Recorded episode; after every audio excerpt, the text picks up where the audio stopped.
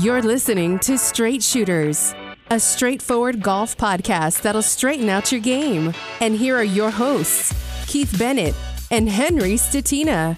What's going on, everybody? Welcome back to another episode of the Straight Shooters podcast. I am Keith Bennett, joined here by Henry Statina. We are your hosts, talking to you about everything about getting better at golf and how you truly get better at golf. None of the fluff, none of the BS. We're getting right to the chase. And uh, right to the heart of the matter. And uh, we kind of have a, a, cool topic, I think, for you today. Um, and we're titling it Why You Suck at Golf.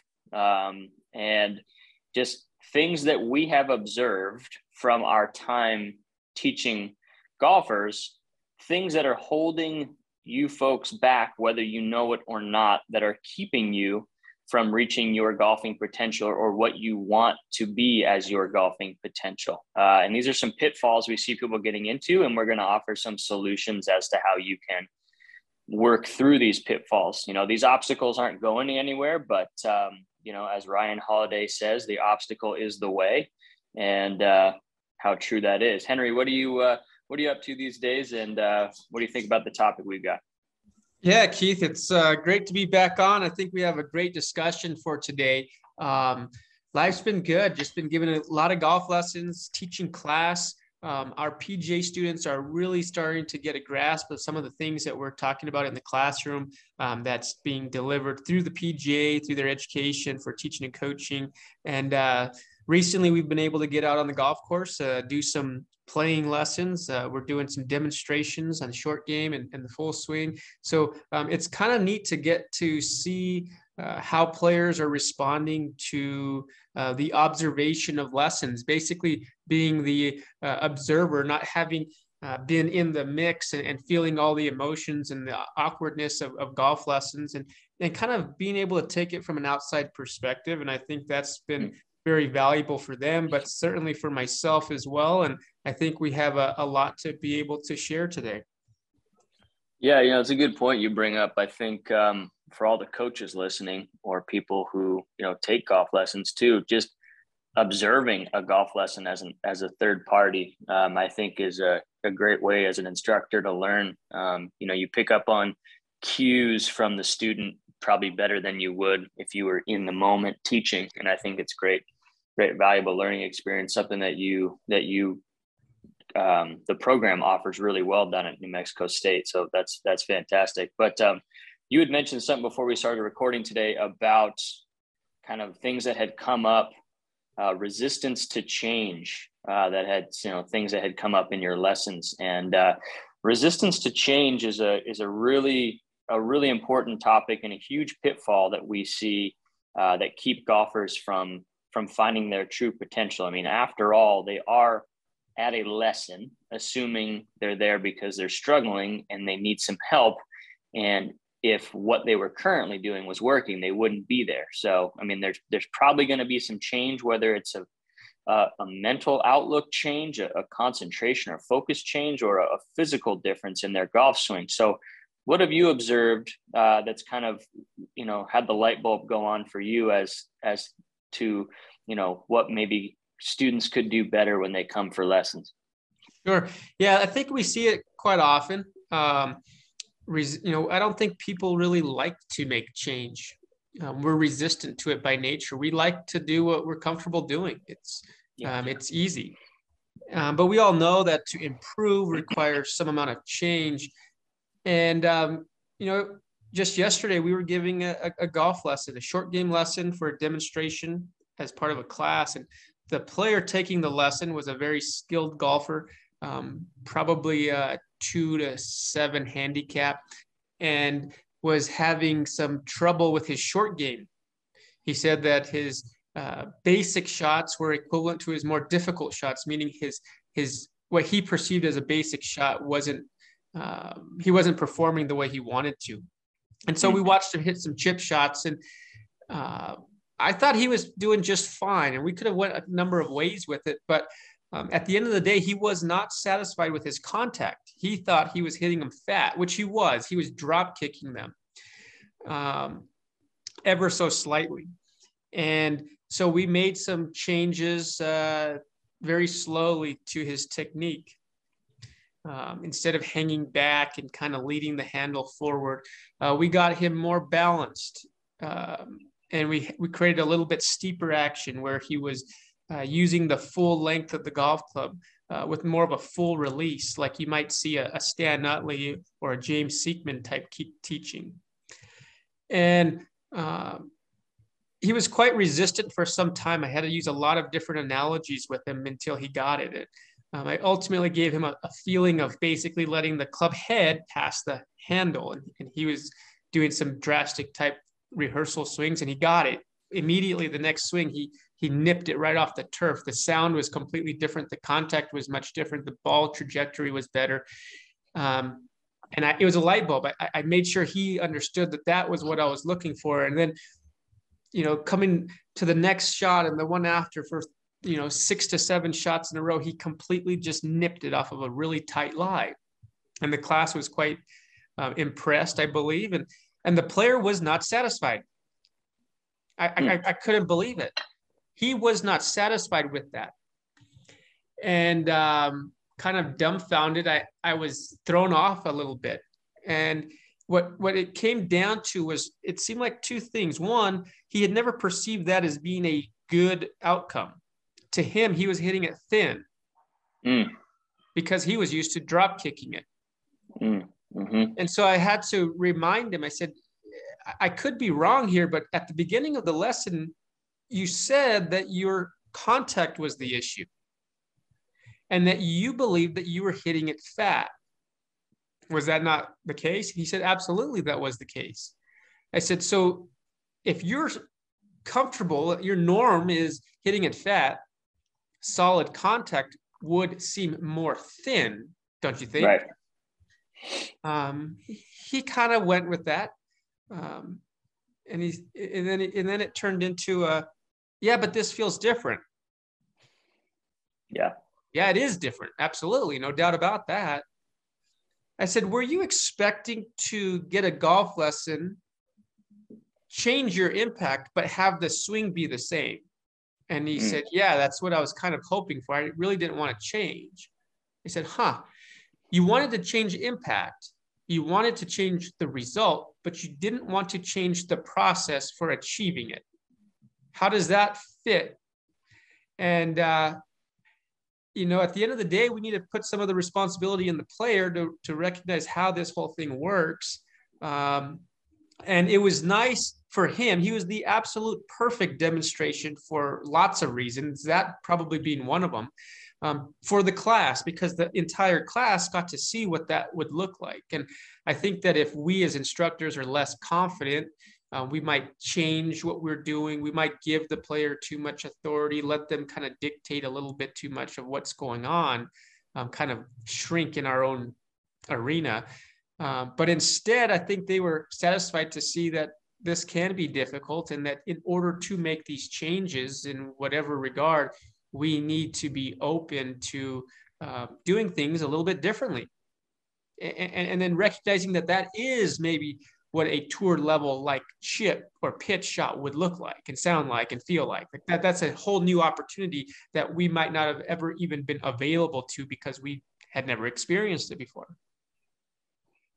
Yeah, that's that's really interesting. Um, and I want to touch on that that feel part about him not being satisfied with what it felt like, thinking it felt like thin contact. You know, I think players would be better served if they observed the outcome of the shot and then said, oh, that's what that type of shot feels like. I think too many players come into it with this preconceived notion of what it's supposed to feel like internally based on what somebody else has told them their experience of that shot has been. And then they kind of internalize that and they come up with some sort of sense as to what that might feel like to them. And then if it doesn't match up, then they're a little bit confused or kind of thinking that maybe they're not doing it correctly. You know, it's it's very much like seeing your swing on video and the feel versus real thing. You know, for me, if I'm working on something in my golf swing, I don't really care what it has to feel like. If I'm seeing the club or my body do what I needed it to do on camera, that's actually me being relieved because then I go, oh, now I know what that should feel like. I don't need it to feel a certain way. I just need to see that I'm doing it correctly on camera. And then I can repeat it because as wild as it might feel to do the correct movement, now at least I know that it should feel that wild, or maybe it doesn't feel as wild or exaggerated or whatever the term you want to use may be. But I see that all the time where, and then the player will turn to you and go, you know, should it feel like that? Or what should I feel? Or what do you feel when you hit a shot like that? And our experiences of a simple pitch shot could be so wildly different from player to player that it's actually almost probably a disservice to tell them what you feel because now they're going to try to internalize that for them for their own. And if it doesn't match up to what they sh- think it should feel like based on what you told them then they might not even commit to that right? They might even, they might hit a beautiful pitch shot and be like well that's not what henry said it should feel like so that must be wrong.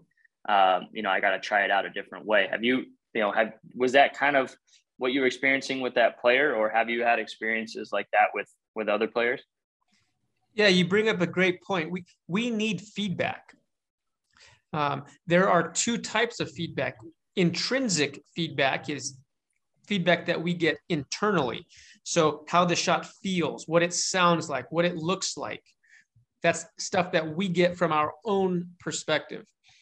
There's also augmented feedback, feedback that comes from an outside source. So that could be from a coach, from a launch monitor, a video, analysis, something that's coming from something other than our own experience. And so sometimes, uh, I, ideally, what we have is good intrinsic feedback. We're able to be able to tell whether or not we're hitting it off the toe or the heel. We can tell whether we're hitting it low or high on the club face um, through sound, through sight. That's why the foot spray powder is so valuable because it helps us ingrain and improve our own intrinsic feedback. Um, but sometimes we don't know that.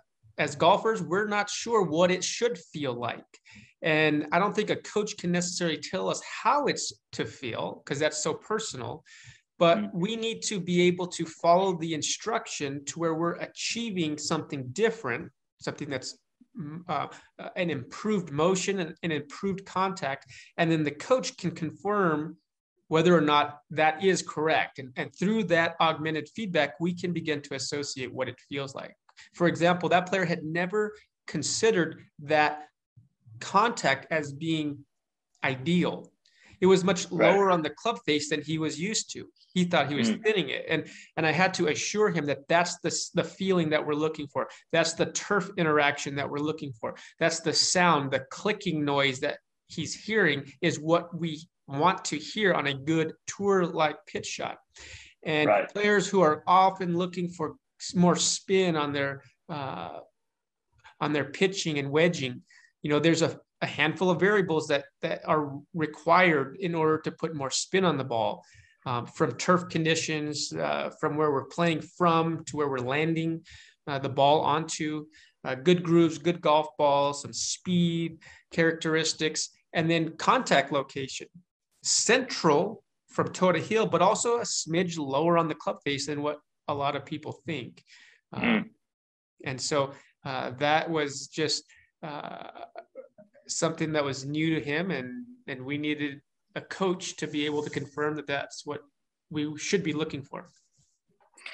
Yeah, you know that's interesting. Before we move on to kind of the next uh, topic of pitfalls here, the first one of the first times I went to a tour event was uh, the match play, the Dell Met, the match play at uh, Dove Mountain in Arizona, and I was watching. I think it was Dustin Johnson actually hit some wedges, and they came off his face and sounded what I would have previously perceived to be kind of thin and low.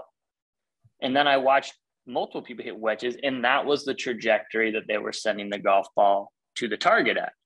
And previously, I had figured it had to be going much higher and sounding different. Right? It looked like he was hitting it a groove low, but then when you watched it react on the ground, it just bit up nicely. It didn't, you know, didn't spin back too much. It didn't, it didn't roll forward, and that kind of changed my perception. I was like, oh, that's what it should sound like. That's what it should look like.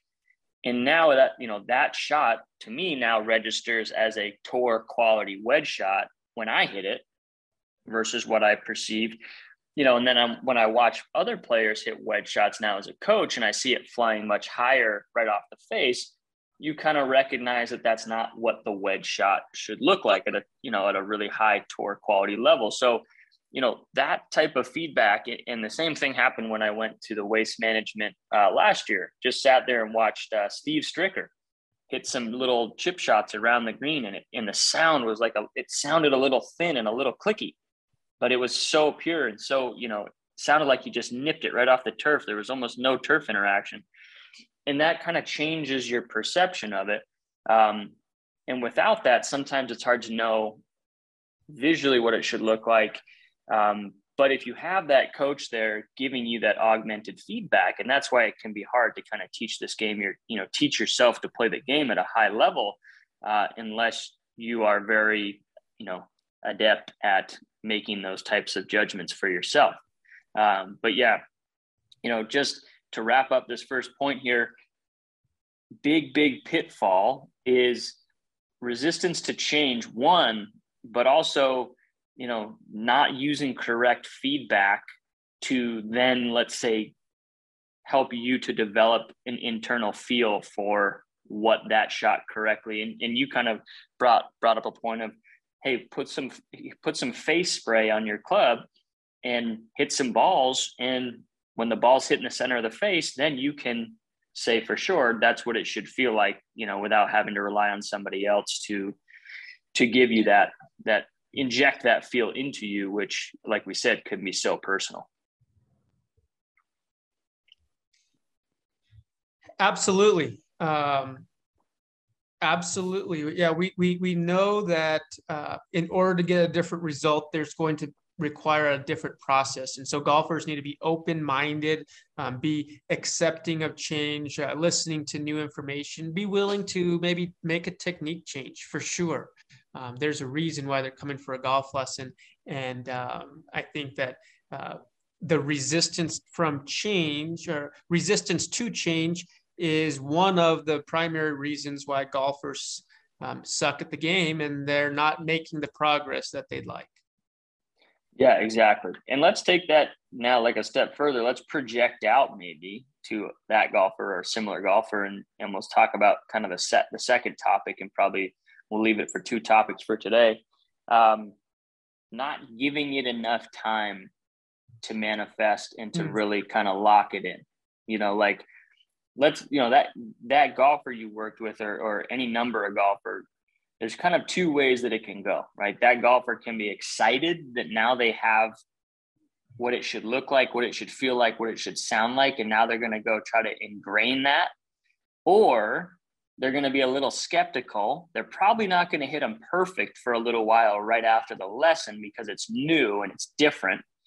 And they have a couple options. They, you know, that that that flight or fright, you know, fight or flight mechanism takes over, and they can either slowly drift back to what feels comfortable, even though they know it might not be the right way forward because their brain doesn't like that they're not getting the results they want, or they can kind of hang in there and go, all right, I know what it should feel like. I know what it should look like. I know I'm not going to hit them perfect for the next, you know, however long going forward. This is a change. It's different. I'm going to have to, you know, go about my process differently. Um, and then if that golfer takes that mindset, then some good things can happen. Or if the golfer gets a little bit cautious and freaked out that you know it's not going perfectly right off the bat because they think they should have it locked in after one lesson then um, you know that could also result in in some regression towards what they previously did. So the player that i was working with yesterday was such a good student. Um, he asked such an amazing question at the end of our lesson. Um, I asked him um, if he had any questions, and he responded with the question. He says, Yeah, what does the practice program look like? And I was actually thrown a little off guard because that isn't normally the question that we get. Um, he was resistant, he, was still doubtful of what we were working on. And so I said, How about we do this? um, do you have time today to do a little bit of practice while it's fresh in your mind?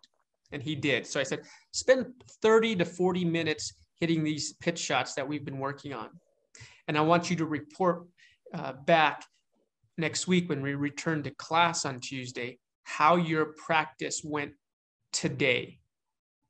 And then between now and then, you have four more days before we meet again. How about you practice for 30 to 40 minutes at least twice, and then you report back on how those sessions went?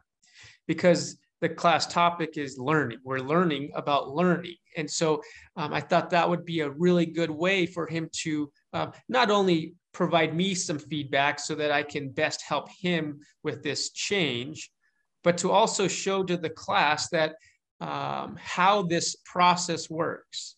Mm. Uh, a lesson is about connection. It's about connecting new information for the player, providing him something that he can practice or she can practice until the next lesson. Um, our performance might not be great. It might be inconsistent at that time. Um, in some cases, the consistency might have regressed because we are learning something new. We're going back to those early stages of learning again. And so um, during the next few days, I think it's going to be interesting to see if he starts to get it more, if he understands things better, if he's becomes more satisfied with the change because it's producing results that ultimately is what he was looking for. He just wasn't aware of it at the time.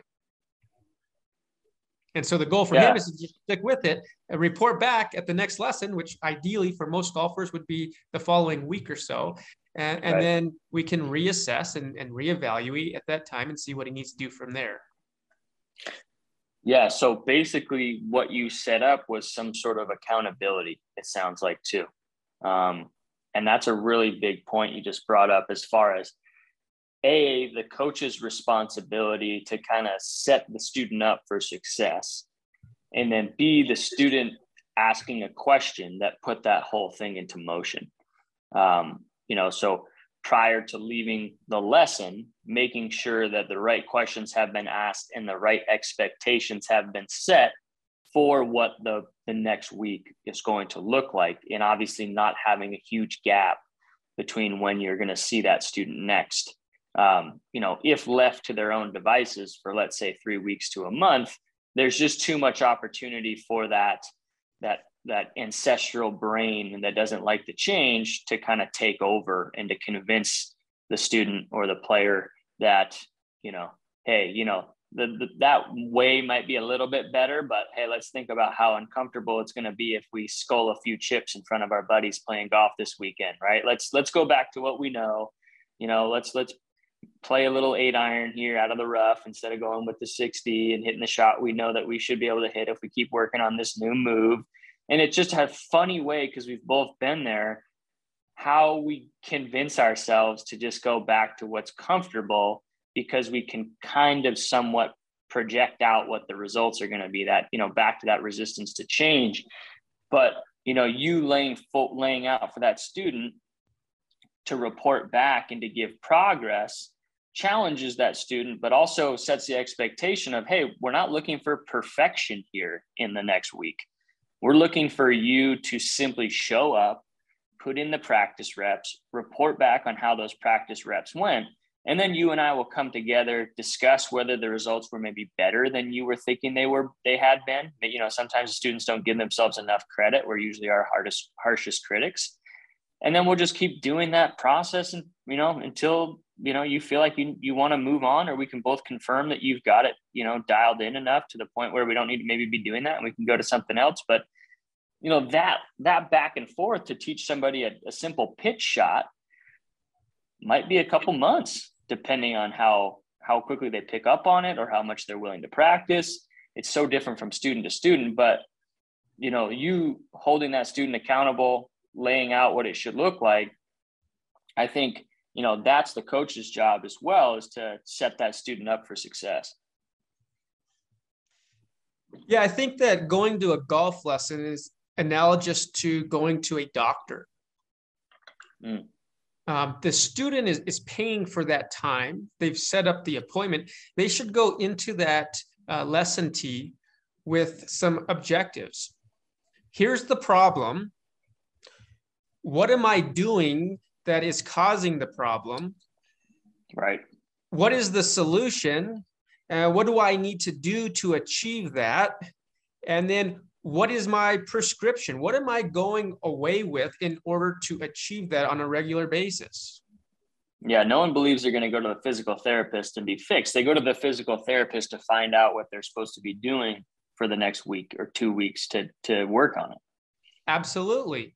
Yeah, there's no miracle cure or miracle drug for any of this stuff. We we need to go in there um, with the with the problem, seeking in, a, a new information that's going to allow us to achieve a solution. And right and then the instructor obviously needs to be equipped in order to pro, you know to diagnose the issue and to, to provide a solution to it um, so that the player can leave and improve and and uh, it, it, lies the responsibility lies on both parties but um, you know there, there's no reason why a golfer shouldn't go into a lesson without um, having a, a decent awareness of what needs to change and what needs to be improved upon a request. Yeah, exactly. And I, you know, without getting into a third topic, we can talk about this. Uh, this would be a whole nother podcast, but you know, understanding the learning process, I think is one of the reasons that golfers suck, right? And can't get any better is they don't understand how to go through the stages of the learning process. Um, and one of the best things that I've done for my health, but also for my own instruction and understanding how it works, is I've been working with a chiropractor who's also uh, kind of a, a, physical therapist on some back issues that I've had. And each time I go in there, he adjusts me. He does a chiropractic. He adjusts my spine and and realigns my spine. So that's part of the the the when I go in to see him. But then afterward, he gives me a set of stretches and drills and mobility exercises, and I don't need to sit there for an hour and do them the whole thing with him. You know, he says, okay, you know, you can do this three days a week you know, when you're sitting down in front of the television in the morning or night, you know, right there, and you know, then we'll keep checking in on you. You know, and he gave me some posture goals to work towards as well. And I was perfectly content with that. That's what I wanted. I knew that I needed to work at it. And if I did these things the way he told me to do them, that they would improve. And sure enough, I've been going for a couple of months now. And each week I've seen steady improvement. The posture changes he's suggesting have felt more comfortable. I've been able to incorporate them a little bit more into my golf swing. At first, I've had to really think about putting myself in the new posture, but now it feels a little bit weird to go into the old posture, which now I know it's starting to become a little bit more unconscious. And learning about how all that works has helped me to improve faster, I believe, because I know how it should go. Um, but you know, a lot of the students don't understand how that should work. Um, and so therefore they don't know what the week ahead should look like. Um, but you know, something else that's helped is obviously setting up regular dates, a, a, a routine visit to his office and not, you know, making sure that I'm not taking, you know, a month or two months in between seeing him. Uh, and so all of that can benefit um, and, and help people to avoid that pitfall of regression and of not seeing the improvements that they want to see. And I know you've had, you know, similar experience too with working some some chiropractor, but I think that's that's valuable um, to almost put yourself into the student's role and and and get lessons from from somebody because that helps you as that you know that helps us the coaches uh, figure out how to teach better as well. Yeah, you absolutely nailed it. I mean, we live in a world where people seek instant gratification. Yeah. We want it now. We want it good. We want it to be ready to go with very little effort. And that's just not the way things work. Um, we have to be able to be committed to long-term process, long-term success, um, daily discipline, putting in the work, um, being okay with struggle, being okay with change, being okay with failure. Uh, we we just need to reassess our entire mindset on how learning takes place how success takes place how improving at skill development takes and um, you know, like getting physically fit or like doing some kind of chiropractic type adjustment, there's going to take some work in between and there's going to be some challenges and there's going to be a struggle and it's going to require a change in daily habits. Um, at the end of the day, we're talking behavioral change on all of this stuff. Uh, right. If you can't figure out how to carve out some time in your day or your week to practice, to do the actual exercises and activities that were assigned, there will be no progress. Right. And it wasn't the fault of the coach, it was the fault that the player wasn't able to discipline his or herself to do the work that is required to make the change. Yeah. And I think what we want to help golfers do is understand that you're showing up for a lesson, but you need to have committed to say, okay, I'm coming for a lesson. I know this isn't going to be an instant fix. Nothing is. On the rare occasion, it's an instant fix. But I know that it's not an instant fix. I'm showing up with an understanding that I'm going to have to give up something else in my week in order to cut out time to put the practice in place. And if I can't really say that I'm willing to do that, I'm wasting everyone's time and I'm wasting my money by going to a lesson because it's a disservice to yourself and a disservice to the coach to show up and think it's a one and done thing or i'm just going to come for my my weekly lessons and not put any work in in between. And again talking about pitfalls and things that keep golfers from improving it's and this isn't totally the fault of the student. I think that's why one of the benefits of this is to educate people on how it works. But if you're not willing to give up something else in your daily life to put in some time then again, it's really, really hard to ever see improvement, borderline impossible. And it just, you're, you're just setting yourself up for failure. To wrap this whole conversation up, at the end of the day, if we're looking for a change in our outcome, we need to be willing to make a change to our process. We might need to make a change mentally physically to our technique. We might need to make a change to our practice program and our habits and our training. And we need to be able to um, realize that if we were to continue doing the same process, we're going to continue getting the same results. And if, and if we want different results, there needs to be a change to the way we process. And uh, golfers simply need to be okay with making that change and be willing to put in the work that it takes to get to where they want to be. Yep, I think that's a beautiful place to wrap it up. And I think we've definitely got a couple more podcasts worth of, of talking about, you know, various topics that hold golfers back.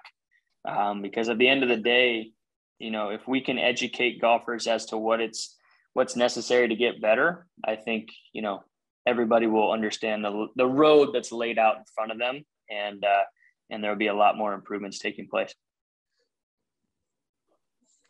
Absolutely, Keith. It's been another great time chatting with you. I think that uh, this is a great place to to sign off, and I think that we can have another episode similar to this with a continuation of some of these types of topics.